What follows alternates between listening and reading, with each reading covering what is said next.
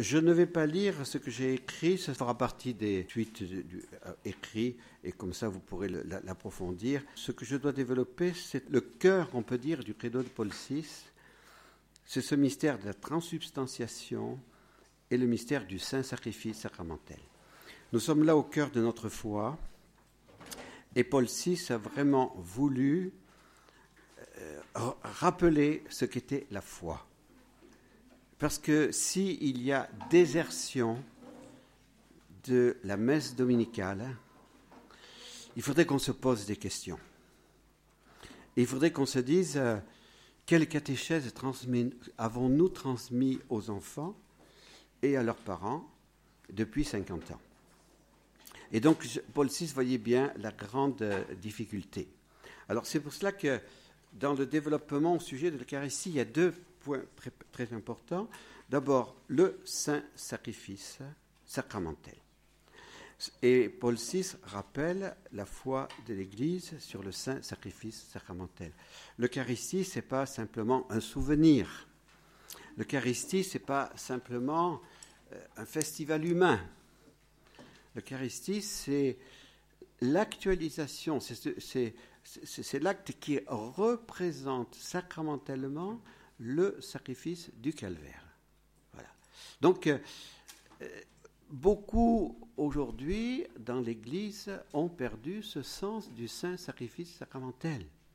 Donc, il est important de le retrouver. Voilà. Alors, je vous ai cité dans le texte ce que Pie douze avait déjà dit, ce qui est dit dans le catéchisme de l'Église catholique, ce qui a été rappelé aussi par, par, par, par Jean-Paul deux. Donc, il faut que nous revenions À, ce, à, à cette foi de l'Église qui fait qu'un prêtre qui ne dit plus sa messe chaque jour est un prêtre qui a perdu le sens du saint sacrifice sacramentel. Et il est bien évident que le, pour, pour tout baptiser, le cœur du dimanche doit être la messe dominicale, parce que c'est le saint sacrifice sacramentel. Et le saint sacrifice, c'est la prière la plus importante de l'Église. Lorsque Rome était bombardée, que faisait Pie douze? Il n'allait pas dans les caves du Vatican, il allait s'exposer dans sa chapelle, au deuxième étage, pour aller offrir le saint sacrifice. Parce qu'il savait très bien que c'était la prière la plus efficace. Et donc le saint sacrifice, on l'offre pour la paix, on l'offre pour les, pour, pour les familles, on l'offre pour toutes les intentions. Vous avez une, une, une, une grande diversité de possibilités aujourd'hui d'intentions de messe qui vous sont offertes. Et justement, il faut avoir cette foi que, dans, dans l'efficacité du saint sacrifice de la messe. Et ce qui est important, vous le verrez aussi, c'est que, je crois que c'est Pie douze qui l'a dit, le saint sacrifice de Jésus est parfait sur le calvaire. Mais il faut que chaque personne dans l'histoire de l'humanité puisse, puisse être comme présent à ce saint sacrifice. Il faut que ce saint sacrifice soit actualisé à, à, chaque, à chaque personne ensuite. Et c'est ce qui se fait dans le sacrifice sacramentel. Voilà. Alors, le saint sacrifice sacramentel ne peut être possible que parce qu'il y a le mystère de la transsubstantiation. Du temps de, donc de en dix-neuf cent soixante-huit, un théologien comme Karl Rahner remettait en question la transsubstantiation. Et Karl Rahner voulait utiliser, parce que sous prétexte qu'on ne sait plus ce que c'est que la substance, donc il voulait utiliser deux mots à la place, transsignification, transfinalisation. C'est beaucoup plus simple, n'est-ce pas? Mais nous voyons justement le déplacement. Parce que quand je dis transsubstantiation, je considère l'être du pain qui est devenu l'être du vin. Quand je dis transfinalisation, c'est moi qui vais donner le sens que je veux donner à l'Eucharistie. C'est un, c'est, c'est, c'est un changement complet. Donc, Paul six a bien vu, il n'y a qu'un mot qu'on doit garder pour dire la transformation du pain dans le corps du Christ, la transformation du vin dans le sang du Christ.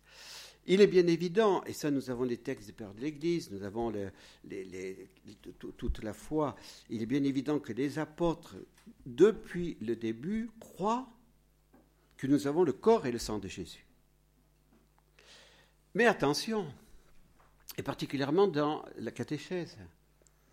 Une de nos sœurs, une fois, pendant la préparation, par la messe des enfants, avait dit aux enfants, « Regardez bien, regardez bien, Jésus va venir. » Et il y a un petit garçon qui a dit, « Je ne le vois pas. Je ne le vois pas. » Évidemment, il ne le voyait pas. Parce que nous avons... C'est, c'est le mystère de la foi le plus difficile à croire. Puisque nous avons toujours l'apparence du pain, nous avons le goût du pain, nous avons l'apparence du vin, le goût du vin, et nous disons c'est le corps et le sang de Jésus. Alors comment pouvons-nous dire que ce, ce pain et ce vin consacrés sont le corps et le sang de Jésus? Bien évidemment, nous nous appuyons uniquement sur la parole de Jésus. Ceci est mon corps, ceci est mon sang. Mais ça, ce n'est pas suffisant pour euh, ceux qui n'ont pas notre foi. Ils nous diront, mais vous vous rendez compte, vous, on, vous, on vous fait croire n'importe quoi. Vous voyez bien, rien n'a changé.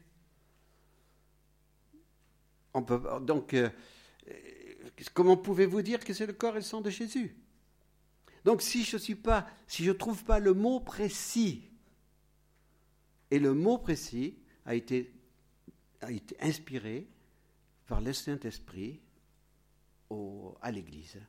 Transsubstantiation, c'est-à-dire changement de substance, c'est-à-dire changement de l'être. Et nous revenons toujours au mot être, au mot ousios. Donc, les apparences n'ont pas changé. Les qualités du pain, les qualités du vin n'ont pas changé. Et nous voyons que Jésus a voulu une religion humaine. Jésus ne veut pas que nous soyons des anthropophages, que nous mangions de la chair et que nous buvions du sang réel, mais le corps et le sang sacramentel. Mais c'est le vrai corps et le vrai sang sacramentel de Jésus qui nous est donné dans ce saint sacrement. Donc, nous devons, voilà, renouveler notre foi. Dans le saint sacrement, nous avons le corps, le sang, l'âme et la divinité de Jésus. Et dans ce saint sacrement, nous arrivons à la réalisation de ce que Jésus nous a dit dans sa prière sacerdotale, « Ut sint unum », qu'il soit un pour que le monde croie.